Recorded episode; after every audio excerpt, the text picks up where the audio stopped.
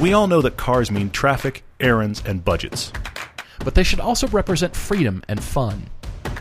Join us as we work to find everyone a car they'll love. I'm Paul. I'm Todd, and this is the Everyday Driver Car Debate. Happy Friday to all of you that are listening. When you hear this, we are actually in transit again. Can't believe it. We've packed headed- it in, by the way. We have. We are headed to Seattle for our Lemons race. First of two Lemons races this year, which is kind of oddball, but very exciting. We are returning to the Ridge Motorsports Park up in uh, Tacoma area, and we are doing our second annual Lemons race up there, which is crazy sentence. This is cool. We are shooting it again as part of season four. Why are we shooting it again, you ask? Well, first off, we're going. And secondly, because this year we're in a mid engine Porsche Boxster. It should be a very, very different race. Yes, we're kind of racing to zero laps because the car itself is already owned by Dale, who is the race Yes. organizer and Yes. instigator, I will say. He has offered up his car that was not running and has he's owned for a number of years. But what you have to do is you have to go kind of beg for your life from the race organizers and say, yeah, yeah. I've already got this car because is a Porsche Boxster from 01 worth $500? No, it's not. I mean, not running in, in your driveway, still worth more than 500 actually, now that I think about it. So Yeah. we've been penalized a lot of laps, which means we're racing to zero laps, and then from there climbing into the points, hopefully. But the car's faster this year. Yes. it's a manual transmission. We should have power out of the corners, and We should have power on the straights. well, yeah, I, am excited. Nobody's going to be cackling as they're passing us. here's now. here's the thing I'm most excited about. This may sound crazy. Passing people.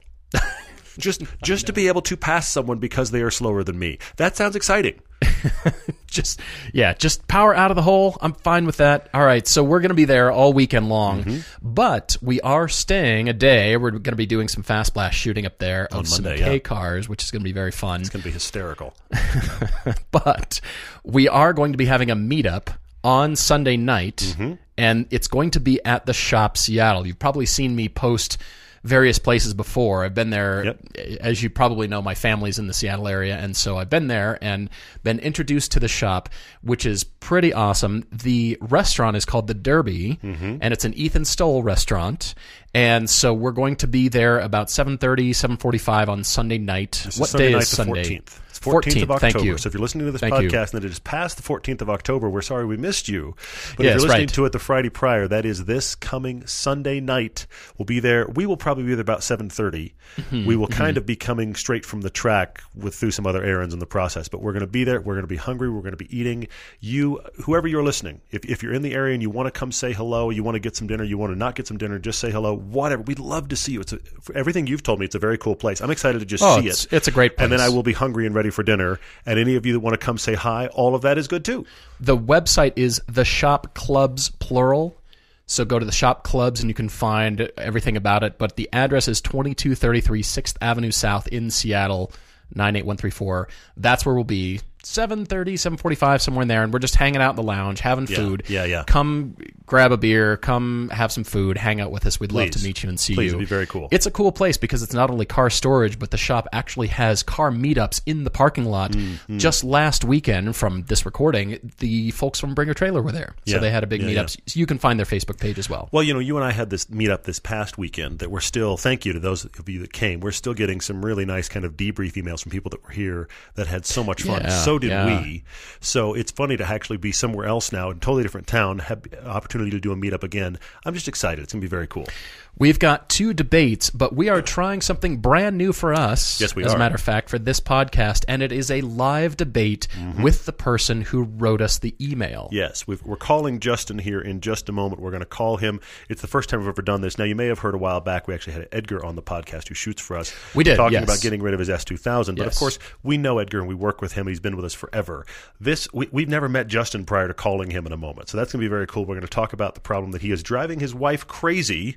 Yeah. So that will happen, and then we will do another car debate after the break for Dan. He's writing in as well, and then of course we have many many questions. All right. Well, let's see if we can get a hold of Justin here and jump into our first live debate. This is re- really so we can ask questions and kind Yeah. of flesh out the email a little bit mm-hmm. more, which I like. All right, let's get a hold of Justin. Justin, my friend, thanks for joining us for the first ever live car debate right here on the podcast. Thank you for having me. Uh, so you're kind of our guinea pig. We actually had Edgar on once, but of course Edgar shoots with us. Edgar actually had a discussion about uh, his car debate, and Edgar's gone through a couple of cars since then. But Justin writes to us. We're hoping to do this a little bit more on the podcast going forward. We'll see. Just it's gonna honestly, it's gonna be arbitrary about the ones we pick and how often it happens. But Justin, your debate was kind of great because it's not car specific it's car disease related. It's it's headspace specific, and I want to read you a little bit about Justin's email before we turn things over to him because he's included a spreadsheet for us to look over as we're talking. I love it. And I have not come to any conclusions, by the way. I don't know if you have, but I have not reached any particular conclusion in my mind because Justin has some explaining to do, and this is what we want to do. This is what we want to do with various live debates going forward is that, hey, there's some information here, but why don't you flesh it out a little bit more for us live and let's talk it through and see if we Yeah. can arrive at, at something that you've got a direction you can wrap your head around. For sure. And uh, yeah, Justin, thank you for being the guinea pig. This is going to be very interesting. Your spreadsheet is a lot of cars. He's owned over 20 cars since he got his license. He's now 37, and he likes driver's cars within a budget. Mm-hmm. And Welcome so, to our show, right there. That's perfect. exactly. He's driving his wife crazy with the Excel spreadsheets and the the switcheroo of cars because as he's, as I said, over 20 cars since his license Mm-hmm. in the $20,000 range. And Justin, I, I think you've got some explaining to do. I'm looking over your list and I'm seeing a handful of enthusiast cars. There was the Mitsubishi Galant VR4. You remember that car? Yeah, that's pretty cool. Yeah. yeah How yeah. long did you have that car, Justin? See, that's the funny thing. A lot of my more funner cars I haven't owned very long because they were projects, and Ah, I had to kind of get rid of them after a short amount of time because of the maintenance. I've recently concluded that I can't do a everyday car and a project car. So, well, I should say Okay. my my wife helped me conclude that. I was going to say that was a wife discussion, wasn't it? I can hear that discussion actually in the back of my mind. Yeah, it was. It was a happy wife, happy life discussion. Excellent so choice, by the so, way. yeah. Superb. Well done, Con- sir. the Conquest uh, TSI would also fall into that vein Oh, sure, of a yeah. car that was more of a project. I probably uh, worked on that car with a friend of mine more than I even got to drive it, so that had to get sold. So yeah, Then you know it's time Yeah. to get sold. Well, and unfortunately, such is the nature of projects. I mean, unfortunately, when they start, a lot of times they never really finish. So, unless you can throw it at somebody and just have it be their project that you pay them to finish, it's often hard when it's sitting in your own garage. But, but here's my question for you, Justin: the cars you've had, these 20 cars, what do you, what would you say is the average amount of time you've had one? Um, because I've owned a lot of them, you know, like two at a time. I'd have kind of Sure. like a a decent daily driver and then Mhm. sort of a fun car on the Mhm. side. Um, the car my wife and I had the longest together, which that was the 2003 Nissan Maxima for about okay. probably six years, but okay. for some strange reason, she let me modify that. Um, which Are- is part are- of the debate here. Are you hearing the, the, the subtext there, which is I modified it and made it worse? Am I correct? Well, she just said that the other day because we were talking about we were having this conversation at a family dinner and I was saying how I was probably going to be on the podcast with you guys and we got on the subject of that and my wife's like, "Yeah, what you did to our car made it worse." So, all Yikes. right. matter okay. of opinion, of course. But, Understandable. You know, a perspective and Yes, yes. opinion. But yeah, you wrote to us in the email said, you know, she was saying stop modifying cars because you're throwing money away and then you just get rid of it. Hmm. Well, we all never think we're throwing money away, Of course not. but you're not going to get the value back out of it when true. you do Well, sell it. And it sounds like, yeah, you're telling us you're you're working on them more than you're actually driving. And honestly, I think some of us, I'm, I've kind of felt this, I suppose, and that is the having a project. When the project is done, you're kind of thinking, well, all right, well, now what? I, I drive it now? Really? I thought I was still working. I thought I was still turning screws and wrenching and What's my hobby now? what do I do now? You mean I ha- actually get to go drive it? That seems strange. But it's, I think it could be part of the disease baked into project cars. You just are always tinkering. And so then you think, all right, well, what about a tune? What about this? What about that? And then is there a goal? Is there always a goal to get it driving? Or is the goal just to continually having this ever expanding project? You know? I think it depends on the car there, but I suppose so, but all right. So, Justin, you've never owned German cars. You always had domestic and Japanese, and I do love that you broke it down on the spreadsheet Mm-hmm. into how many cars from each make that you've had. Not only the cars, six cars from Honda, six GM cars, seven no six GM, seven, Seven GM, GM cars, cars, yeah. seven Nissans, and then kind of the Smattering rest of others, yes. you know, broken up. So I guess, uh, you know, based on your question here, you're saying, is leasing for me? And I wanted to touch on this because your budget is typically in the $20,000 range. If you're considering leasing, you want your budget to be higher. Leasing is really always going after a more expensive car because you can't afford the 20 mm-hmm. or, or say a, a 60, $70,000 range. And you think, well, how can I get into something hotter, better, more expensive, and I'm willing to you know fork over that monthly payment. Interesting uh, point. It it doesn't correlate in my mind. It, I, I've never thought of well, I've got a low budget. Should I lease? That's never correlated. It's always I want to go bigger, but I can't afford to. That's why leasing is so popular. Well, there's a, there's a question, Justin. If if you were leasing, would you have more flexibility in a monthly payment? Because the problem with twenty grand as a as a capper budget and lease is if you're only shopping for. Let's all think about the cars that are available brand new for twenty grand. There's not a ton of stuff on that list, period. And typically, mm-hmm, the only mm-hmm. stuff available for lease is brand new. So if you leased, would you have more money? Yeah, I probably should have clarified that somewhat because I know uh, many times you guys will recommend a, a used vehicle. So it's more of a payment budget for me. So Mm-hmm. anywhere in the three hundred dollar, I could probably cap it at three fifty if I really uh, did something nice for my wife. But uh, Okay. it's kind of like twenty thousand dollars used, but Sure. thinking lease will stay in the three to three fifty Okay, price range. Okay. And Haven't we covered. Coach handbags as the kind of the cover the, all, the purse tax all? or the kitchen tax or the Oh. we've had oh. all kinds of variations where Right. th my wife needs blank now so that I can have fun I forgot car. about the kitchen tax. That is a possibility. Justin. I have hmm. another question for you because what's happening here is look, you have the disease. We have the disease. I get it. Okay. I just got a new car in my driveway a week ago, and it doesn't mean I wasn't on Auto Trader and Auto Tempest this week looking at other things. I get it. I totally get it. My question for you is of the cars you've owned, what's been your favorite? Do you have one that you're like, that's the car that got away, or that's the car I wish I still had? Uh, not really. Um, Okay. I, I don't get very sentimentally attached to these cars for various reasons, but I, I have some that were kind of tops in my list of favorites. I've loved my my Acura Integras that I had. Okay. Okay. Great And- cars. That's why I, I currently got uh, my current car is a Civic hatch manual because it's kind of in that same vein. right, Um, right. I enjoyed the uh, I enjoyed the Galant VR4 a lot. I enjoyed the Con- the Chrysler Conquest TSI a lot. The Lincoln LS was fun. Um, What was fun about But- that? Actually, I I have to ask. I'm stopping you there. What was you fun stopped about the Lincoln. LS? No one's surprised you stopped Wh- at Lincoln. That's Why? hysterical. Really? I'm genuinely asking. so the Lincoln LS for me was it was probably more of a I liked it because other people thought it was more of a car than I should have because so many people confuse that with a BMW because of the look. Okay. but performance wise, it was nowhere near. So um, Really? I, I that the Lincoln modified it and had a set of wheels on it and stuff. Okay. And All right. it was decent looking, but it wasn't the most uh, preferred driver's car. So Okay, because I told you, I think I've told this story in the podcast. When I interned at Ford, Mm-hmm. I walked into the studio and they were working on the LS at that point. yeah. Yeah. And I only saw it just a dead front view because of the way the doors were and the way the car was parked in there. Sure, sure. And I walked in and I said, "Well, what's a BMW?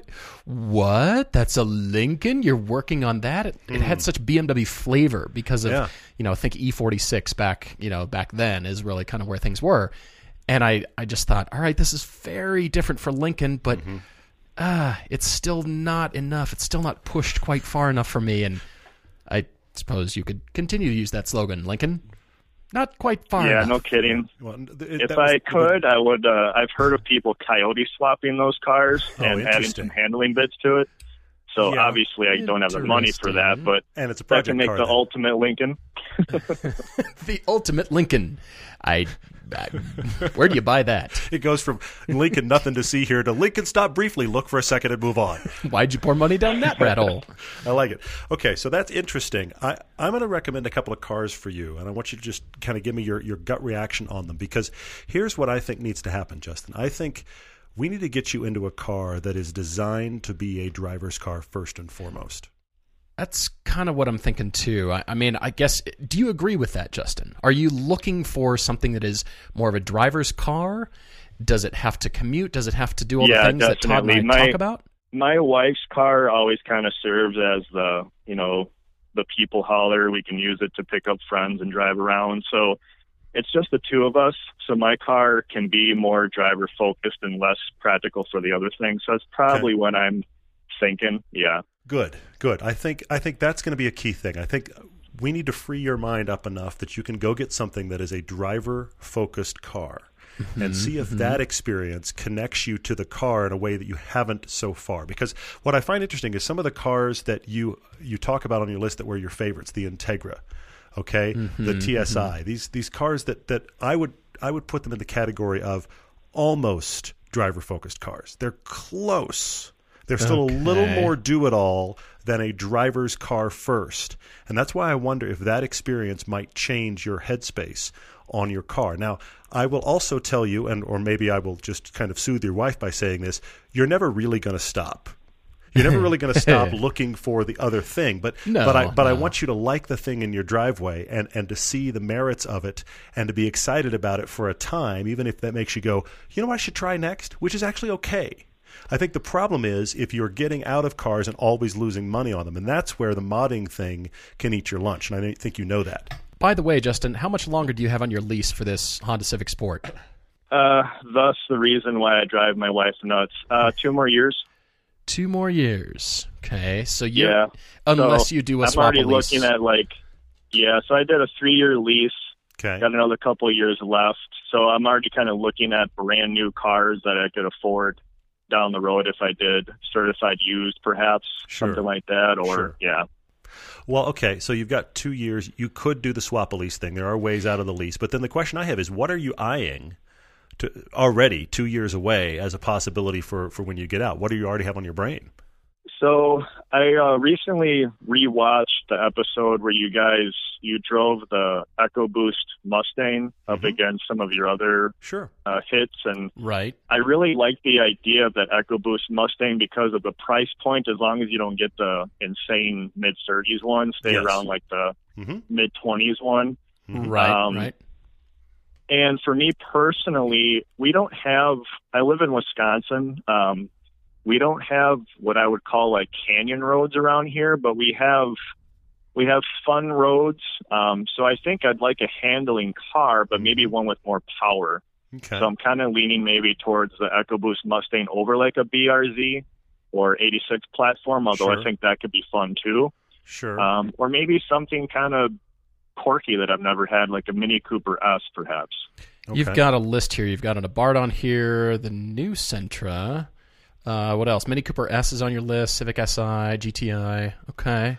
I look. I like that Mustang for you, and I'll say this right away, and that is, you could go get a used EcoBoost Mustang for twenty grand now. You could get out of your lease and just go get one. I sure. think that's a real possibility. Depends on how much it costs to get out of that lease. True, though. true, true. That That- well, but, if we're doing swap a lease, that that's the intention I'm thinking. Is Yeah. we're doing swap a lease so that somebody has just taken over that car. I'm, I'm hoping for that scenario. I realize that might not be reality, but that's what I'm hoping for. I like that EcoBoost. I think chasing. Honestly, my feeling for you is let's chase rear wheel drive if we can. I Let's agree. chase I agree a- to that. Yeah. driver focused rear wheel drive. I'm going to give you a crazy one that actually might work here. Hmm. Why don't you shop used 86 chassis that somebody else has supercharged? You mean if somebody else has already poured the money into parts? Exactly, because you're going to get those cars for not much more than than they would be otherwise. I mean, my guess is with 15, 16 grand, you can get somebody else's supercharged version of that car.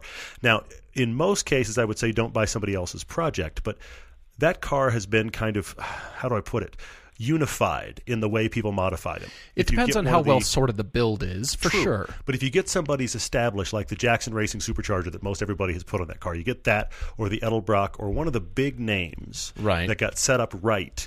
You could possibly buy somebody else's supercharged one, then you don't have to modify it, and you get all of the above. I'm wondering that I, it's almost a wild card thinking, but I'm wondering about that. It's not a bad idea. It's funny you mentioned because in my ongoing quest of always looking at cars. There are a few in my area where somebody has already turbocharged or Mhm. supercharged them, and you're Mhm. right, they are absolutely no more money Mhm. than the stock version of that car. because you can't get your money back out, and you spent five or six extra grand on top of that car, but they're still the same as the used prices of the one next to it that hasn't anything done.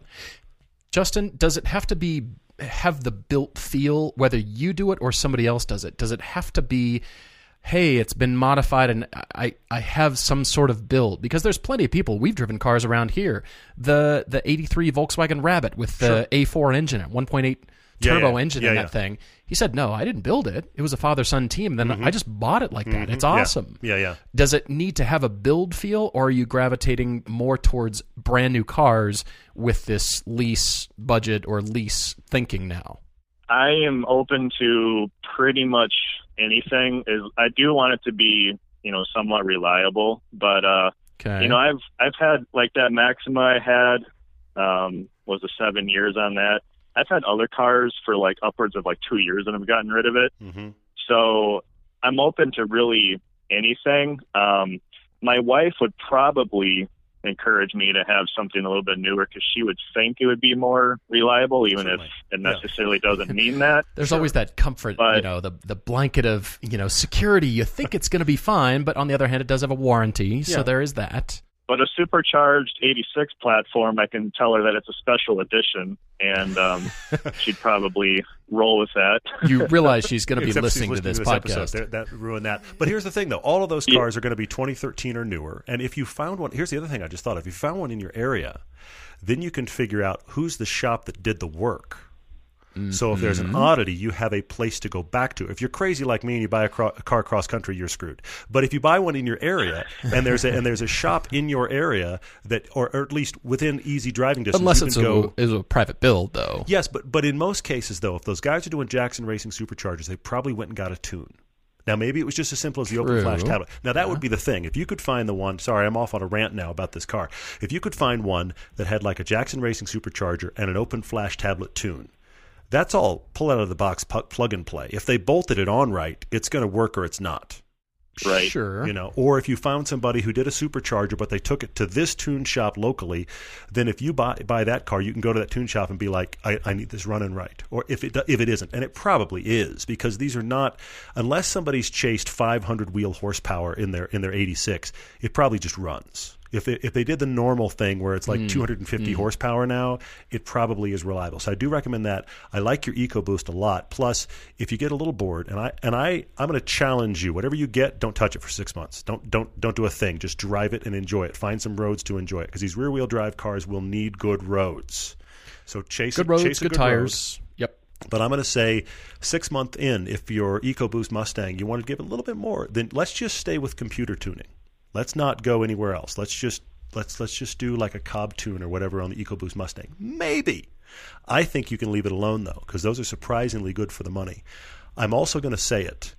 I need you to go drive a Miata. You haven't Really? owned one. Really? At least go drive it. At least go drive it. It is so different than the stuff you've owned. It will be reliable. With 20 grand, you can get a couple year old one. It's just going to work. And I think you and your wife would both enjoy it. Yeah, I've thought about that. Um, I test drove a first gen with her, Okay. and I I almost bought it, um, and she she just didn't like she she thought that it felt rickety. I can see that with Um, an, with an but- Sure. Sure.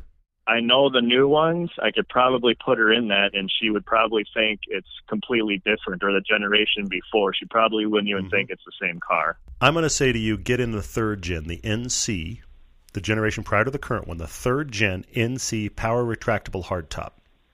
Find one of those. My guess is the nicest one in the country right now is under 20 grand. So find one in your area, drive that with your wife. Obviously, they're not big cars, but that feels quite refined compared to that first gen. So I think you need to at least have a, have a test drive, probably with your wife, of that car. I think that's worthwhile.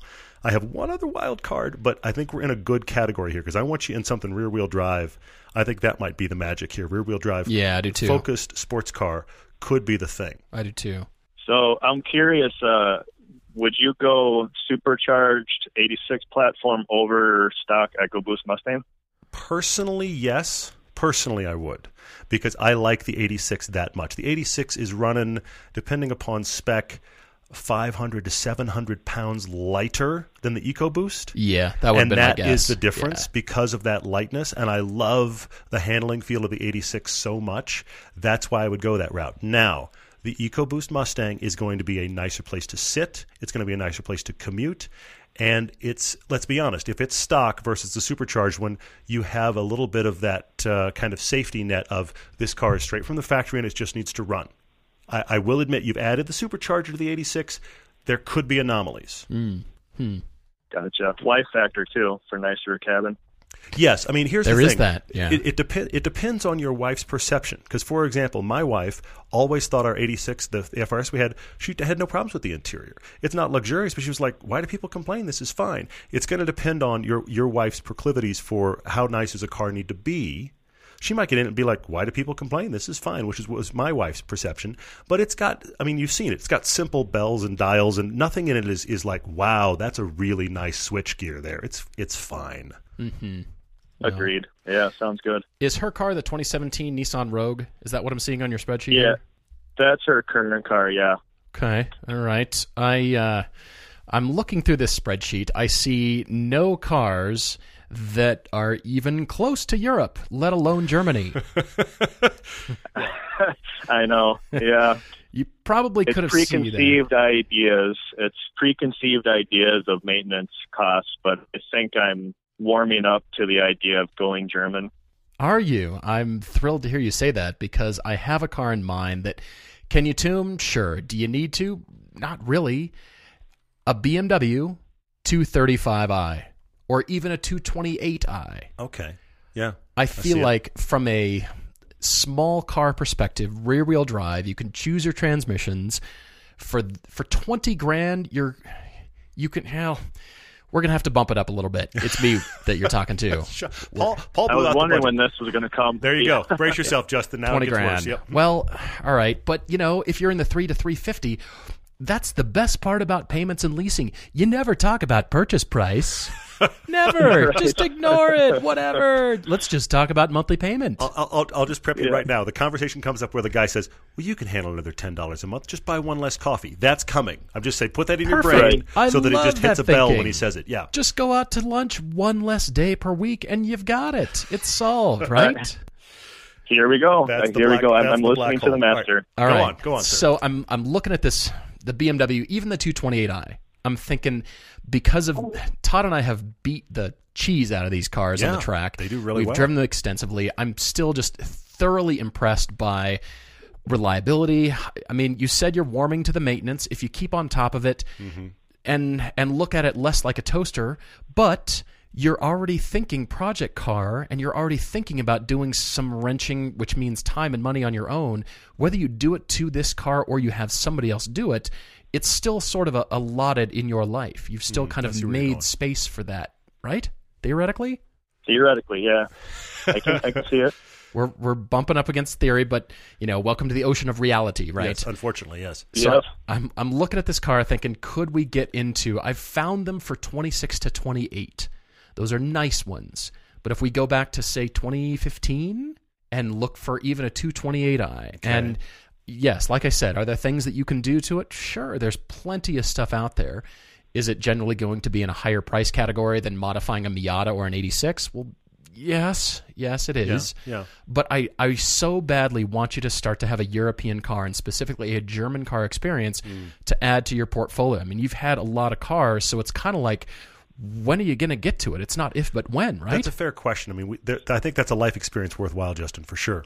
Yeah, I've almost bought a GTI numerous times, and then I've usually chosen a Japanese car over that. Um, Mhm, mhm. But I've I've I've wanted to in so many different times in my life to own a, a European car. I just haven't pulled the trigger yet. So And, and maybe s- now that I'm ever so slightly mature about modifying them, I could just enjoy a stock one. Might There be you the go. way to go. well, well, here, here's a thought for you. And I like your GTI, except for the fact that in this discussion, I really want you in something rear wheel drive. That's that is what I'm thinking. is a sports car in field, but I, but I, the GTI is like on the cusp of where you are. But I will say this though, two that I want you and hopefully you and your wife to go drive. They may not be let's buy these, but you really need to have this experience because I think either one of you would enjoy owning both German. If we're going to go German, I'm going to bring up two. Both of them you can get for 20 grand. Okay? Mm-hmm. The 335 IS. Now that is the E92 body style. So not the current Oh, you're going 3 backwards. series, not Okay. the current 3 series, Okay. the prior 3 series, the Okay. end of its lifespan, 335 specifically the IS. That is you've probably heard us talk about it on the podcast before. That is actually more torque than the same M3. It is a very classy 2 plus 2 body style and for 20 grand, they just exist. They're just out there. So that's an option. The other one I want you to go drive, I, I, I'm going to say it before you do, Paul. Oh, Base Porsche Cayman. all right. For 20 grand, they're out there. Now, I don't know this is your car, but go find one and drive it because the base Porsche Cayman is going to feel like nothing you've owned. Okay. Oh, yeah. And I will yeah. say this because you know Chance, who's on the podcast, he and his wife have a Boxster of that 987 generation. Mm-hmm. You, Paul, had a 987 same generation, first gen. Everybody we know that has one of these cars, they just work. You have to do your scheduled maintenance, but they just work. So- As you do to any German car. Of course you do. Of course you do. But but that's the big thing. I think people understandably look at Porsches and see money pit. They have expensive maintenance intervals, but they typically don't just randomly break. Sometimes, but generally not. So at least go drive one. And I and I can almost I can almost project your wife's going to say we're not buying a Porsche, they're too expensive. But the thing is, 20 grand you could buy one and then maintenance is just a reality. all of this is very interesting. Yeah, you're bringing up a few things that I haven't considered. So that's, I know another thing I need to do is when I buy the car, buy it right. And I've, had a tendency in the past of wanting to switch cars so fast Mm. that Sure. either I'll sell it for less than I should or trade it in. So I'm trying to be more smart with, you know, the money factor Sure. as well about how Sure. to buy how to buy right, when to get rid of it. So No, you're you're absolutely right. as well. You're absolutely right. And think of it this way: if you decide to continue along with the Honda that you've got, the 2018 that you've got now, look at BMW 2 Series that are the 2016s, 2017s now. In two years, you're definitely Sure. buying Yeah, yeah. those right. Yeah, yeah. 86s, you can buy two of them for 20 grand. In that time span, Yeah, for sure, for sure. I've got one last car to leave you with, Justin, and this is in the category of uh, happy wife, happy life. It's a four door. Okay. It's I, I look at it as the Korean three series, Okay. and it's undriven by us yet, and still untested by everyone. But in two years, when your lease is up, it could be in the sweet spot because it does come with a manual. At least that's what we're being told. It's rear wheel drive Where have you gone? the Genesis G70 two liter Yeah. turbo. Okay, yeah, yeah, yeah. Now, very uh, in in the category of invisible on the road, Mm-hmm, invisible, but I'm I'm just putting it out there as a huh, this is coming. We could, you know, it could be something. Again, we haven't driven it. I would like to get in this at some point. But Genesis Yeah. Mm-hmm, is its own brand now. It is being headed up by a different studio head. They are carving it off from the mothership of Hyundai. And it's its own brand. It's more on the luxury scale. And so, from a, you know what, it's going to run. Mm-hmm. It's got a more luxurious interior. It's brand new Mm-hmm. and it's still rear wheel drive and manual and it's a four door, therefore it's practical. Mm-hmm. It's a consideration, but again, we haven't driven it yet. True. Something to think about. Interesting. Well, I'll look for you guys' review on that, and then maybe go test drive myself when they come out. Okay. We we definitely need to do that. We yeah, for definitely sure. need Plus, to it shares some chassis components with the Kia Stinger, which is all good news. Yeah, for sure, So, for sure. yeah. Justin, I, I hope we've helped. Uh, Instead of added to and the to, and to your wife, I really hope we've helped. Yeah. But but I, I want you guys to go drive some stuff. But I really want you to shop rear wheel drive sports car Focus to see if you can find something where you just go, oh, I get it now. Our friend Shane was just out here for the meetup, Uh-huh, and right. he drives a Fiesta ST that he loves. Right. But he turoed a rear wheel drive Mercedes while he was out here, and he said to me in passing at one point, he was like, I'd gone like four blocks and went, oh, I get it. Because that rear wheel drive is a different Uh-huh. animal, and rear wheel drive focused sports car. I mean, I realize you've had some rear wheel dri- drives in your in your in your life, but that focused sports car, modern focused sports car, rear wheel drive is a different animal, and that's why I want you driving things like the Cayman and the '86 and and even the EcoBoost Mustang. Just give those at least a good test drive with your wife, and just go, what do I think? Because I want you to find a car that literally two blocks from where you parked it, you'd think this is cool to drive. That's what I want for you. It makes sense. I think I've had too many cars that I've tried to make it practical and fun, and I just need to kind of go for it. I think on that rear-wheel drive architecture and get something that I'll enjoy for a little longer. Well, Yeah. and if you don't Yeah. need it, it to have a whole lot of practicality right now, Lotus. No, I'm kidding.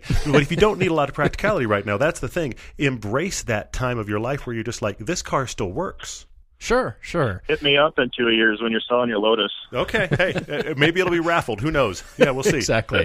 it's not we want the spreadsheet to stop, Justin. It's we want to help you curate it more specifically and cleanly instead of just continuing to buy cars and add to it and then the list of cars grows. It's now I think you're at the point where you can consider and probably have the money to be able to curate that list from here on out. I agree. Yeah, my wife agrees with that as well. I know she's she said that I need to just try to find a car that I'll enjoy and uh, try to stick with it for a while. So, yeah, she agrees with you guys on that as well for sure. Every now and then, every now and then, we don't make things worse worse for the wife. We'll see. We'll see. It remains to be seen here with Justin. That's the whole point. We're here to not make it worse. if it's the same and we hang up, Yeah. great. Everyday driver, not making it worse. That's gonna that's gonna sell T-shirts and caps like crazy. Hey. no, but Justin, thanks for being with us. Thanks for listening to the podcast. Thanks for being kind of our very first ever live car debate. We hope to do more of these. And as you make decisions here, please let us know. We not only want the update, but we want to share it too. Will do. Thank you for having me. It's been fun. Justin, thanks a million. Appreciate it. Yep. Bye bye. That was actually really cool. I liked doing that a lot. Well, I like the ability to ask questions, and Mm-hmm. my choices kind of changed. I was thinking some cars at first because, as you heard, he gave us a spreadsheet, Yeah, and then he yeah, gave yeah. us things he was considering all in the right hand column. Yeah. And I was looking at that, hearing what he was saying, and then thinking, you know, what about this car, Mm-hmm. these cars? And it actually changed because you and I usually, because the email is all we have in front of us, Yeah. we kind of settle on choices, as you know. But it actually changed for me as we were talking, which is nice because we can ask probing questions. Yeah, and for sure. Kind of find out a little bit more. But Justin, thank you so much for being on with us. Really appreciate it. Yeah, for sure. So we have another car debate coming up for Dan right after the break, and uh, we'll be back also with questions. So stay with us. If you like comedy and sports, you're probably going to like Riggle's Picks with Rob Riggle and Sarah Tiana. He's that actor that's been in. I, you should look at his IMDb page. It's huge.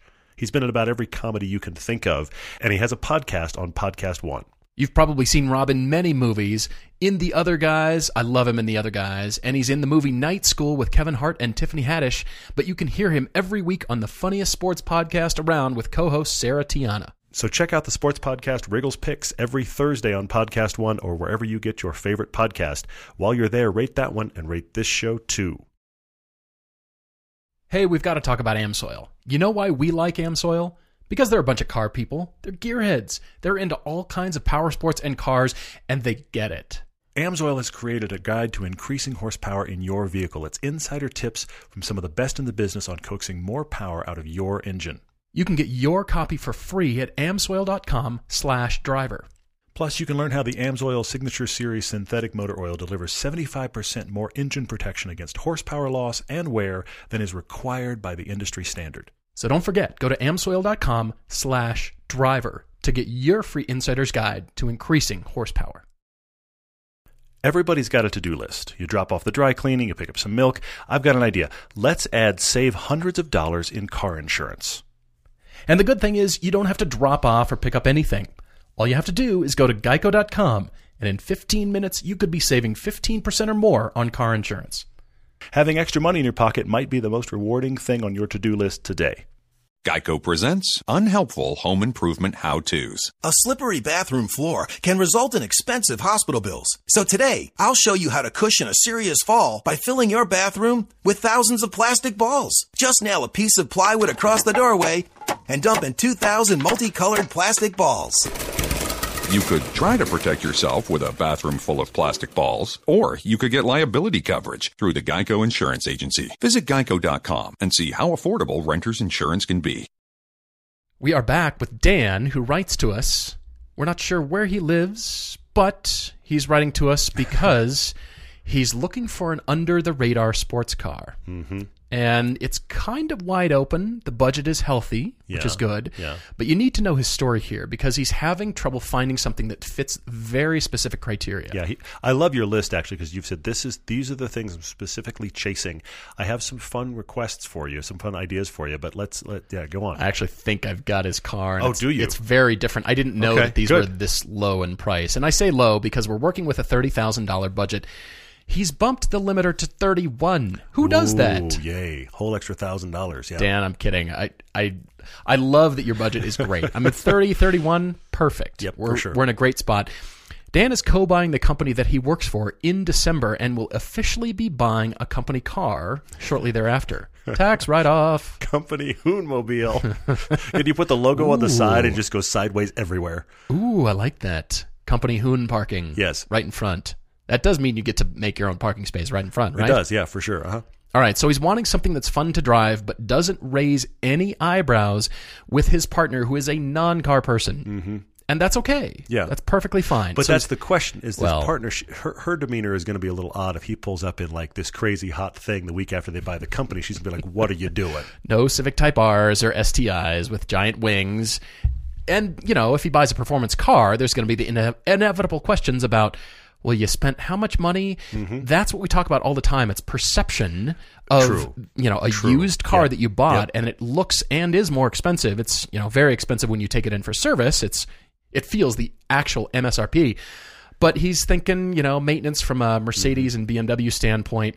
Well, I, what I like about this is he actually gives us a list on body style, powertrain, and drivetrain. His preference is wagons. It actually here's what it says. It actually says, "I love wagons and hatches. I would settle for a sedan, but it better be amazing." I think That's I have interesting. I That's pretty cool. You have an amazing sedan. I do. So I actually stayed with with uh, hatches and wagons. He would prefer rear wheel drive, but think think for a second. All of you listening, just just pause and think. Rear wheel drive wagons for thirty grand. That's like a, a count on one hand list. Okay. Yeah. But luckily, all wheel drive is possible as well. So we're avoiding front wheel drive, and he would like to have decent power, but doesn't see any reason for Hellcat powertrains, which I kind of agree with in this scenario. so this is what we're shopping for. He's 33, father of two. He's got a two year old and a three year old. And the current company car is a Buick Lucerne with the Northstar V8. So with that Northstar, you can leave a good, what, 40 yards of rubber through Probably, the yeah. Mm-hmm. I mean, if you really get on it, drop, you know, the transmission out of the back of the car, you can Come back for it later. It's gonna be really great. Yeah. get on it. All right. Here's the twist, though. He imported a 91 Suzuki Cappuccino last spring. I love that. and it satisfies his autocrossing needs, his weekend horseplay desires, and he even sent us a picture, which is pretty cool. Yeah. Yeah, autocrossing a cappuccino. I love this. I absolutely love it. How cool is this? Which tells me he doesn't need the car that we choose for him to fulfill the needs that the cappuccino's already doing. Absolutely true. so therefore, true. we Yep, can go in a bit of a different direction.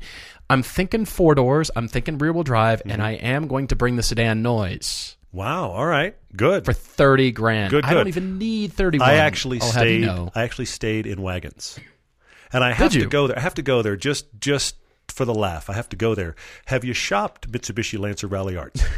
have you shopped the Sportback? Because I could spend I didn't I could spend a coming? third of your budget, and you could come away with one of those. Ask me how I know. No, I actually don't think that's the car for you, but it is kind of funny because it is the wagon that no one will question. I mean, honestly, it's, Hmm. if you got it in a color other than the blue color I got it in, or the crazy orange that it comes in, which I also really like, but if you got it in a normal color, nobody would be like you bought an economy wagon from Mitsubishi. Nobody cares, and yet it's still hoonable fun, and it cost you ten grand. I have to put it there, even though I'm, I'm corporate fun. exactly, even though I'm I'm mostly kidding, but of course it's on my mind because I just got one, so I had to say it. All right, I'm actually going to start with my car that I think Go you should for get, it. Dan. Go I'm it. gonna I'm gonna do the opposite order. I'm gonna give you the choices that I kind of wasn't sold on personally, but I'm right. going for the car. Okay. Because you said if it's gonna be an all wheel dri- or an, a rear wheel drive sedan, it better be amazing, and I think it is. Okay. There's a bit of a debate about it, Hmm. but the sedan is a 2017 Infiniti Q50 Red Sport 400 with Oh. 10,000 miles for 30 grand. Seriously?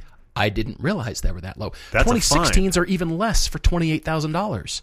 That's a find. 400 horsepower, turbocharged, Yeah. rear wheel drive sedan They're the red sport. They're not all red. That's just the name. It's of the, their yeah. It's their just M, their it's their thing. M car equivalent. If just like Mercedes Yeah, does yeah. the black edition Mercedes, and then That they're yellow. in other colors sometimes. Yeah. What? Yeah. I Anyway, it. Yep. it, it's, it's that kind of thinking. All right, so I'm looking at this car and I'm thinking, why not? Because you've got the cappuccino over here. You've mm-hmm, got the mm-hmm. autocross needs, you've got the tracking and the fun. I just want to go play around car. Sure. And this car is really nice. It's very corporate from an interior luxury standpoint. It's got hmm. four doors for the kids in the back seat. Yeah. It's a rear wheel drive, lots of horsepower. You said you didn't need a Hellcat, but 400 horsepower is still pretty healthy. Yeah. It is. Yeah. The biggest thing that you're going to have to go decide on, Dan, is this steering feel hmm. that is very much the thing about these cars. It's a drive-by-wire steering. Yeah. Agreed. It's a it's a bit of a question mark for the It's enthusiast. it's called Infiniti's Direct Adaptive Steering uh-huh. (DAS), yeah. I hear you. and there's no physical connection between the steering wheel and the steering rack. That that sounds concerning, but It yet does. Infiniti has put them on sale with a warranty. There's no are. recall happening. Well, but but also it's it's that thing that happened with aircraft. Okay, all aircraft flying now are pretty much fly by wire. All your commercial aircraft, all your fighter jets, everything's fly by wire. But I don't know that we feel that comfortable about it yet Right. in cars. Here's the good part about this equation. Mm-hmm. Doing so, Infiniti doing so that it is a disconnected rack, they get to change the settings through standard, sport, and sport Yeah. plus modes. Yeah. So therefore there's more of a blank canvas, I would say, to play with the steering feel, but it's all digital. It's all the information of a blank canvas. I'll give you that.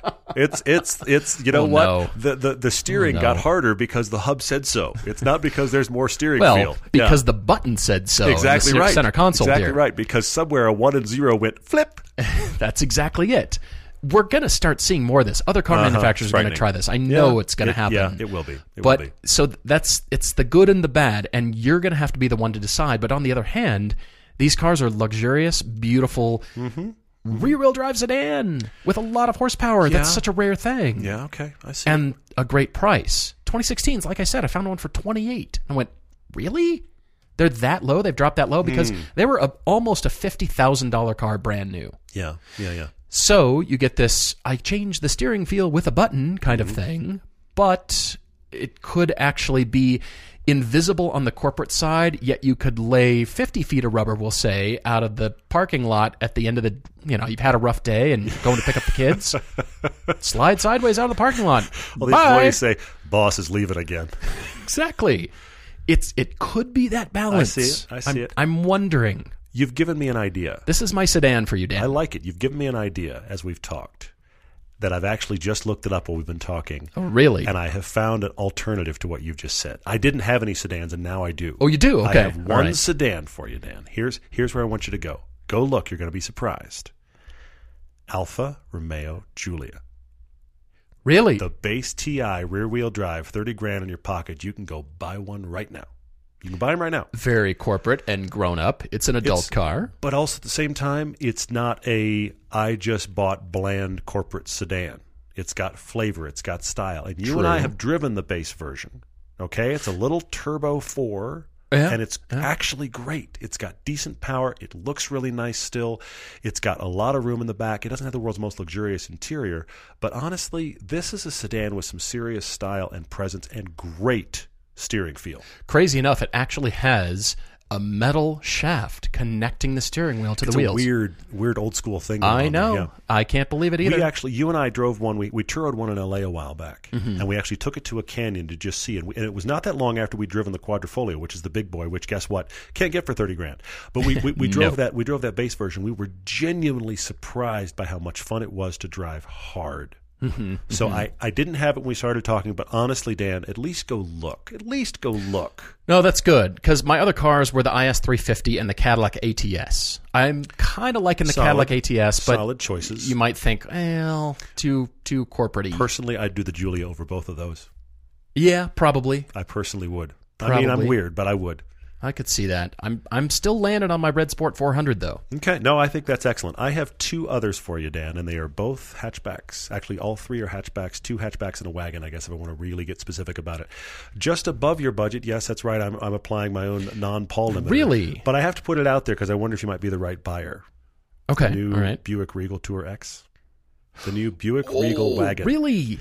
They start closer to 40, so they're probably out. Maybe if the dealer But- drove one around for 8,000 miles and is getting I'm rid, of- just getting rid of one. thinking, you're a guy who likes wagons. You want a different wagon. I just thought, isn't that exactly the build sheet of this car? Hmm. So I, I have to at least mention it. I think it's probably just just out for money, but I have to put it out there. You know what you can get for this money, though.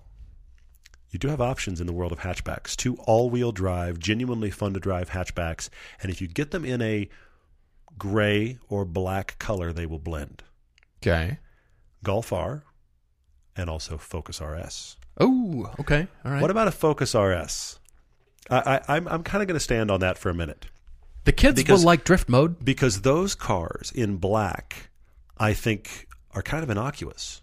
Unless you know what it is, the co-head of the company bought a black hatchback. A a conservative, bland not- looking. You know, maybe it's a is it a little young for him? Maybe, but it's a, just a black hatchback. It doesn't Sure. even even the wing on that, if you will, the wing is like the the flat wing that goes on the back of the hatch. It's not like a wing.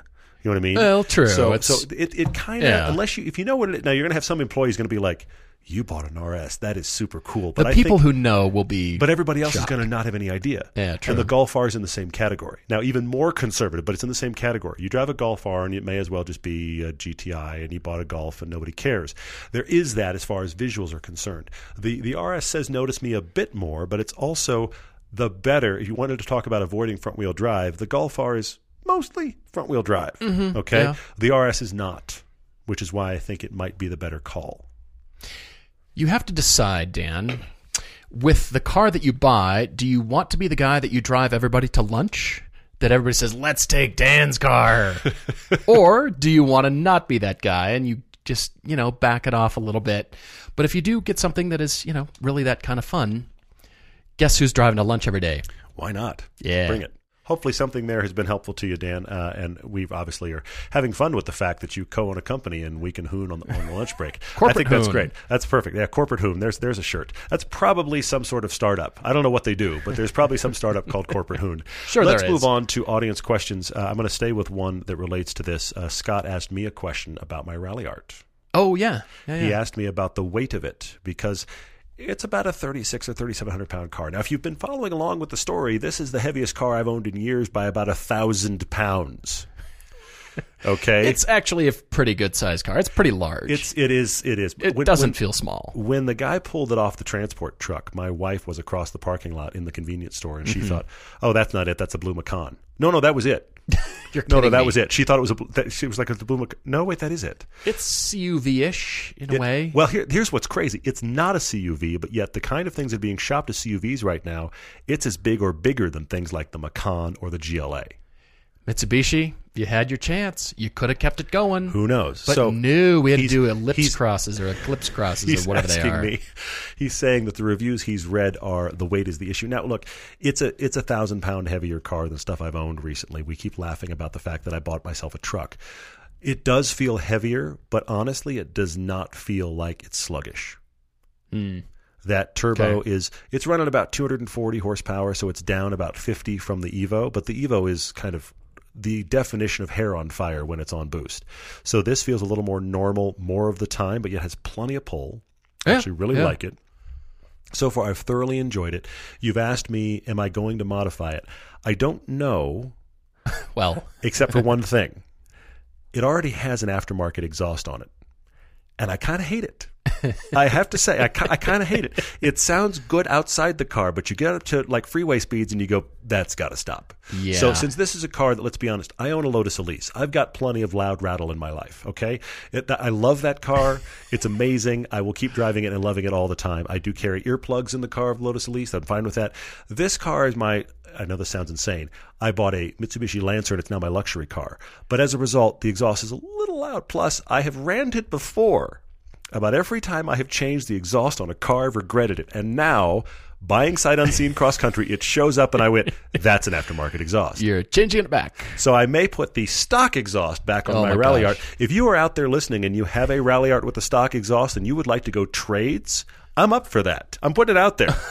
Awesome. Hey, you I never have, know. I have what is genuinely a very cool sounding aftermarket exhaust. It's just wrong for how I'm going to use this car. If you want to trade, let's figure out shipping.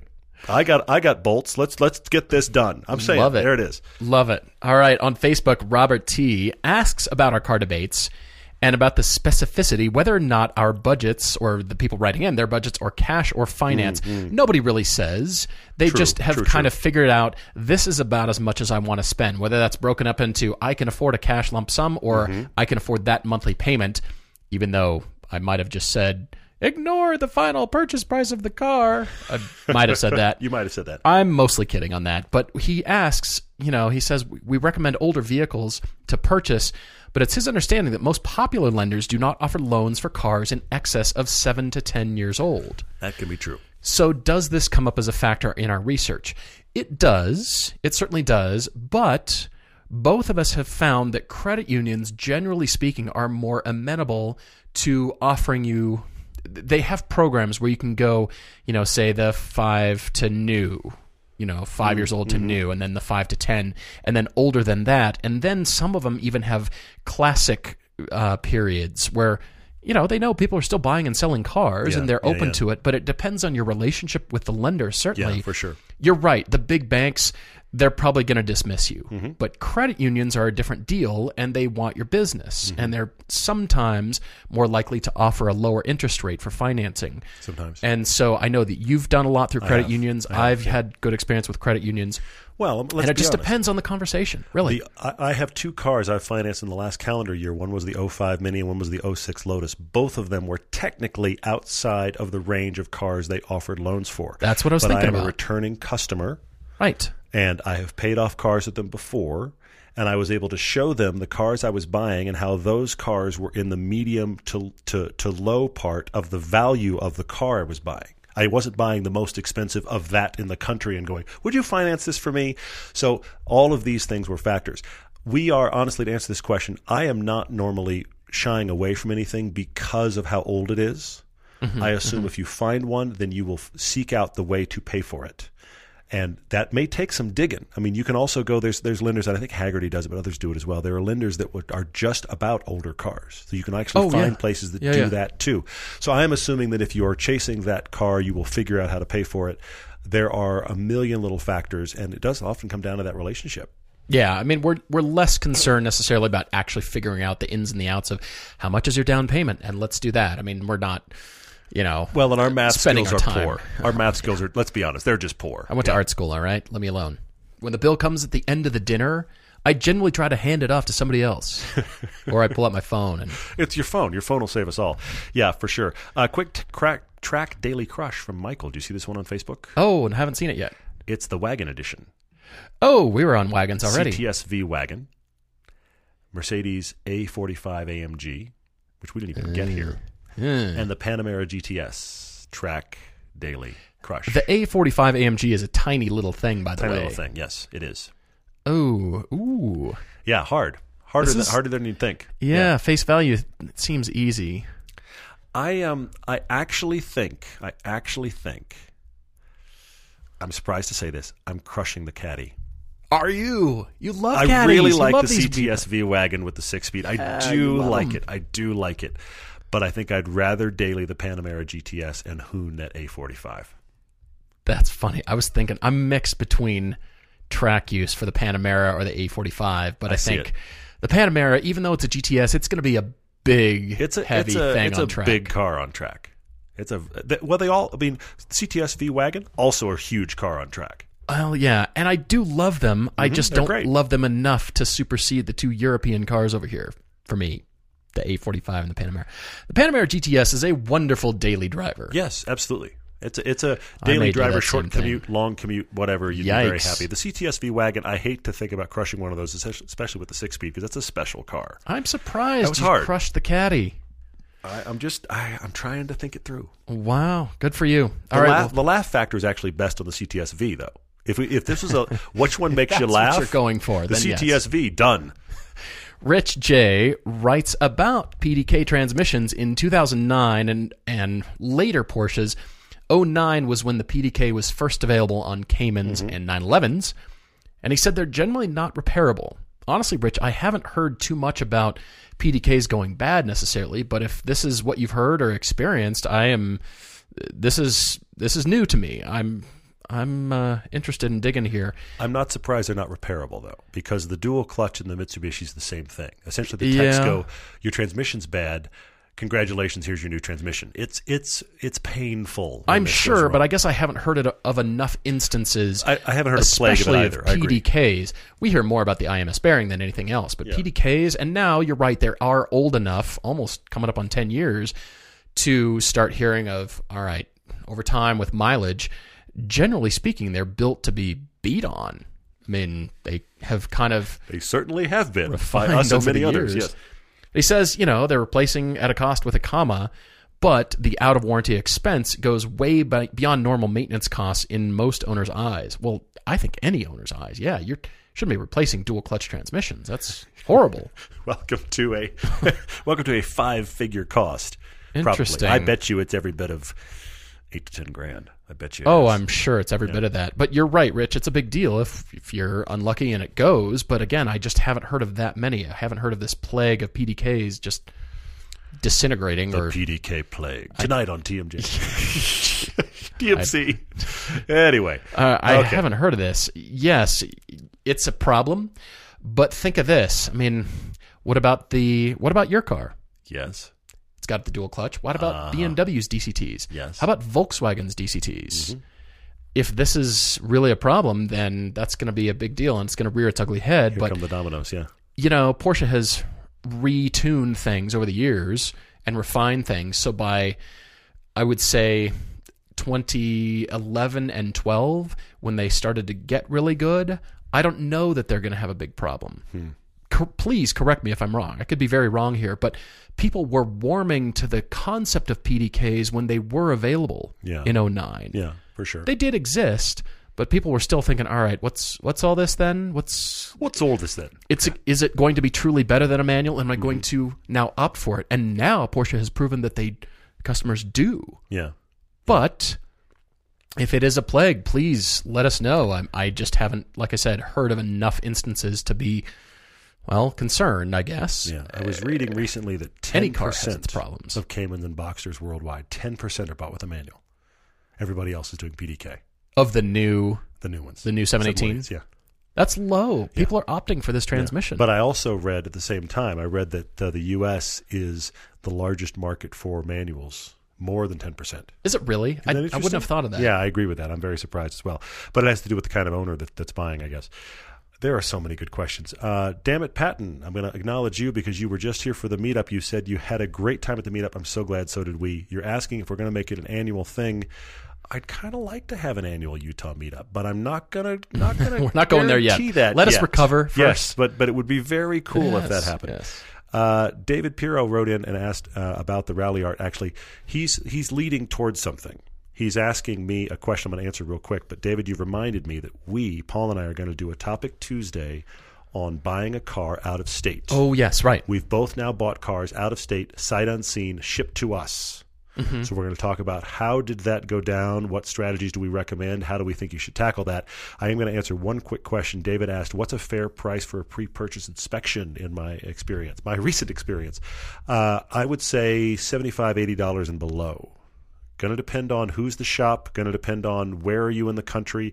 I had two done in two different states. One was sixty-five. One was forty-five. Hmm. Okay, hmm. so it's going to be a, a percentage of their hourly rate. Now, now, if you get a specialty car, I got a like ten page pre purchase inspection done on the Lotus, which is the official one you're supposed to do. It was done by a Lotus tech. It cost me three hundred plus dollars mm-hmm, mm-hmm. because that car is not normal. So that's that blows the whole equation out of the water. But if you take your typical car to a mechanic who does a pre purchase inspection, it should be under hundred bucks. I'm going to guess somewhere in the seventy five dollar range. So, a question from Allison M on Facebook. Oh, I saw this. telling us that there's a good chance she'll be introducing her boyfriend to the podcast with this particular episode, and she wanted a rant out of me. I couldn't help. It's like low hanging fruit. her question is What is our least favorite design trend from the Paris Motor Show? Okay. I actually kind of have two. Well, the third is not really a design trend, but the two are proportion to start with. Okay. Every manufacturer has the same CUV or SUV proportion. Mm-hmm. Not that it needs to be different for the sake of different, because we still need to package people and gear and luggage Sure, and sure. drivetrain in the best way possible. Yeah, yeah. But it just seems like wow, the you know the Koreans are looking like the French cars over there, and it, it lends itself more towards people's comments about oh they all look the same. Hmm. What's different? Well, the headlights and the grill are different. Everybody's modeling everything after a small five seat CUV. It's that same. We're seeing it more I and see it, more, and then they say, "Well, the differentiator is, is now it's an e hybrid, so now it gets 50 miles on the electric range." Who cares? Uh, okay, what's my compelling reason? Is it style, and how does the car drive? We almost don't care about the badge. I mean, we do, but you know what I mean. But you and I, but that's the key thing. You and I have always tried to drive cars as if the badge didn't exist. Mm-hmm. Now you can add the badge and the history and the whatever, but take all of that away. Mm-hmm. Is it a good car to drive? Yeah, for sure. Speaking of rants and cars to drive, I was just mentioning this to you in passing earlier today. I'm starting to notice something, and I feel like it's one of those things. You know, you have those realizations that exist kind of like on the fringes of your awareness, and then all of a sudden it like converges, and now you can't stop seeing whatever it is you've just realized. Right. I've had that driving related in the past week. Oh no. Okay. I know the joke is Prius drivers. I know that's the joke. But I have seen plenty of Prius drivers, to your credit, going quite fast. I have seen plenty hmm. of Prius drivers like the guy that just went by me is trying to get somewhere in his Prius. I've seen plenty of that. Where am I? I don't know. Where have I been? And granted, you can have the slow Prius driver. I get it. It exists. It's Yeah. a cliche because it does exist. However, maybe it's just a Utah thing, but I've noticed a disturbing trend. Okay. And I'm going to start looking out for it because I want to see how bad the trend is. But I feel like all of a sudden I'm aware it's like that that, that itch that suddenly I'm scratching and going, no, that is the problem. Here's the deal. Okay. As we've talked about, the Rocky Mountains is the official area of Subaru and the Pacific Northwest, but Rocky Mountains Yes. a lot. Okay. Yes. There's there's there's quite a few Subarus in our local area. However, most of the time when I am behind a driver going inexplicably slowly, I don't mean like I want to speed on the freeway and you don't. I mean like the speed limit's 35 and we're doing 25. Mm-hmm, we're getting on the mm-hmm. freeway at you know 30. Okay. Yeah. I, I hate to say it, but I feel like 75% of those cars are white Subaru Outbacks. I I'm agreeing with that. I you. don't know why. I don't know why. And, and if you drive a white Subaru Outback, uh, please drive fast and prove me wrong. That's fine. But I'm just saying the number of times that I'm like, why are we going this slowly? I've suddenly realized that's what's going on. White Subaru Outbacks are bought by I, I, either people that are not interested in driving and are looking at their phone, or are terrified by the concept. And also, the Outback's gotten big too. Oh, it's it's large and in It's, charge it's now. almost the size of the GMC Acadia. Think about that. It's almost the size of the GMC Acadia, and it's supposed to be a wagon. And now it's going slowly, which if you drive small cars like I do, at least in the case of the Lotus, that's a rolling roadblock. Allison, this leads to, leads me to my other rant on Oh, design, more rants. Now with more rants. and that is too many white cars at the Paris Motor Show. Too many white Yeah. cars in general. Okay. And I'm going to say about white, if you own a white car, this is not a shot at you, but white is the cheapest paint available. There is no pigment Yeah, in white point. paint. It's the base color. I feel about white cars like Todd feels about silver cars. It's rattle can primer gray, and he Yeah, thinks all that's what I silver think, cars and grays, even though there is a fan. subtle tones and Not a fan. Subtle tones. Mm-hmm. there's chalk from Porsche. Come Stop on. it. Yeah. Anyway, I feel about white that it's it doesn't set off the design of the car in the best way. If you buy a production car with white, fine, but to show it at the Paris Motor Show, Mm-hmm. Fair point. the Fair show point. on the planet, Yeah. the- and it's in white. about design. Yeah. and I cannot understand the forms of the car. I cannot see that beautiful shape that you've come up with because it's body in white. It's a- it's decorator white. It's whatever. And you can argue with me about pearlescent. Yes, it is more expensive, but it's in the same category. For white, yes, go with a beautiful color. Byton, the video that I did at mm-hmm. Pebble Beach, this is the yeah, electric yeah. car company. This Yeah, is yeah. a quick video. We didn't get to drive them, but we will at some point. These electric cars coming out. The color on that car was even had a cool name. It was this violet lavendery thing. okay. Tanzanite moon dust. Come on. Tanzanite moon dust. Come on. That's even a cool name. They worked hard on this name. They they did. I think they worked too hard on it, but I hope- Maybe, but at least it wasn't good. white. Yeah, okay, fair point. Uh, Ted the theologian asked about winter tires. We are getting into that season. What winter tires do we run? He's got Goodyear Ultra Grips on his FRS. Is considering donating this th- those to his wife's Prius and putting on some Nokian Hakkapeliitta, which is just fun to say. It's just a just it's my new Nokian password.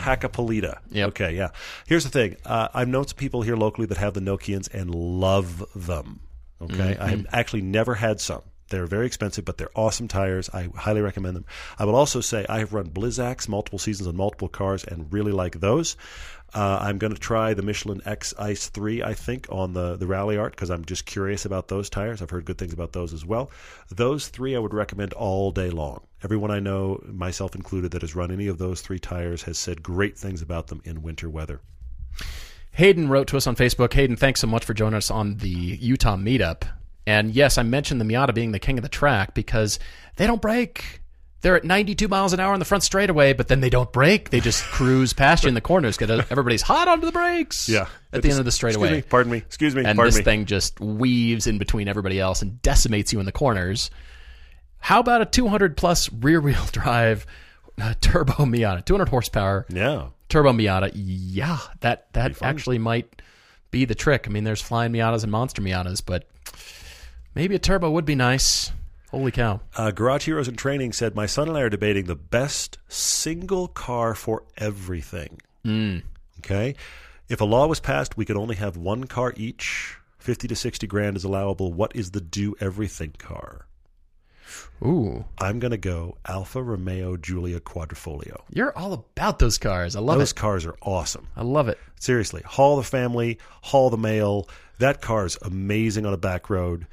I would. We have tracked it. In fact, not only would I track it, we have tracked it. Uh, Yeah, We were at Motor Press Guild track day, hooning that car around, and it was brilliant on the track. Genuinely fun on the track. A little big for autocross, but my gosh, it was good on Willow Springs. So I enjoyed that. It's a fun car to just be in. It it goes super fast when you want it to. Yep, that's my single car. I love it. All right, so last question for me for this podcast is from Snox Racer 183 on Instagram. Thanks for writing to us. He saw the 2020 Jaguar F-Type is getting a BMW motor, BMW engine. How do we mm-hmm. stop this from happening? the world needs less complicated BMW parts. Yeah, yeah. How do we stop it? Cost sharing. Cost it's sharing. it's going to be inevitable. I mean, mm-hmm. Aston's with Mercedes engines and you know Yeah. more boutique car manufacturers. The only saving grace, Knox, that we have is if they proliferate with newer, more interesting models, and they give us more as enthusiasts. And okay, they're still powered find by a niche car. these engines, but if Jaguar say still gives us Fair point. cool Fair new point. product and Yeah. all right, the powertrain is not bespoke, it's not the Mm-hmm. same kind of stuff, and it happens to be a complicated BMW engine. All right, but look at this cool new thing. Let's hope so. But they also have to tune it to be Jaguar esque. They have to tune that exhaust. what what is that? Does it have a special spice in it? What's going on? It- How is it Jaguar It's spice, but it's it's the kind that drives emotion in your heart. And we all know emotion is directly connected to Visa and This Mastercard. is true. Yeah. Thank you guys so much for writing in. We really appreciate it. We're looking forward to next time. Cheers, everyone.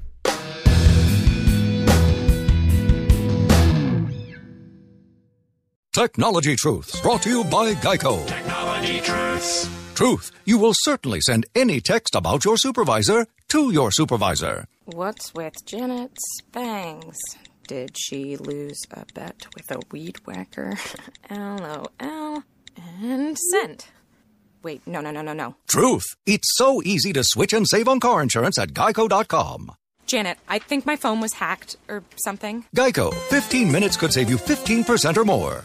ADT can design and install a smart home just for you, backed by 24 7 protection. A new smart home at your service, customized for your lifestyle. Set up custom automations unique to your home to automatically do the things like lock the doors or set the thermostat when you leave. Even close your garage door from virtually anywhere. ADT will set up your home with multiple smart home devices and security features like indoor and outdoor cameras, locks, lights, and garage door control, even video doorbells. Visit ADT.com slash podcasts to learn more about how ADT can design and install a secure smart home just for you.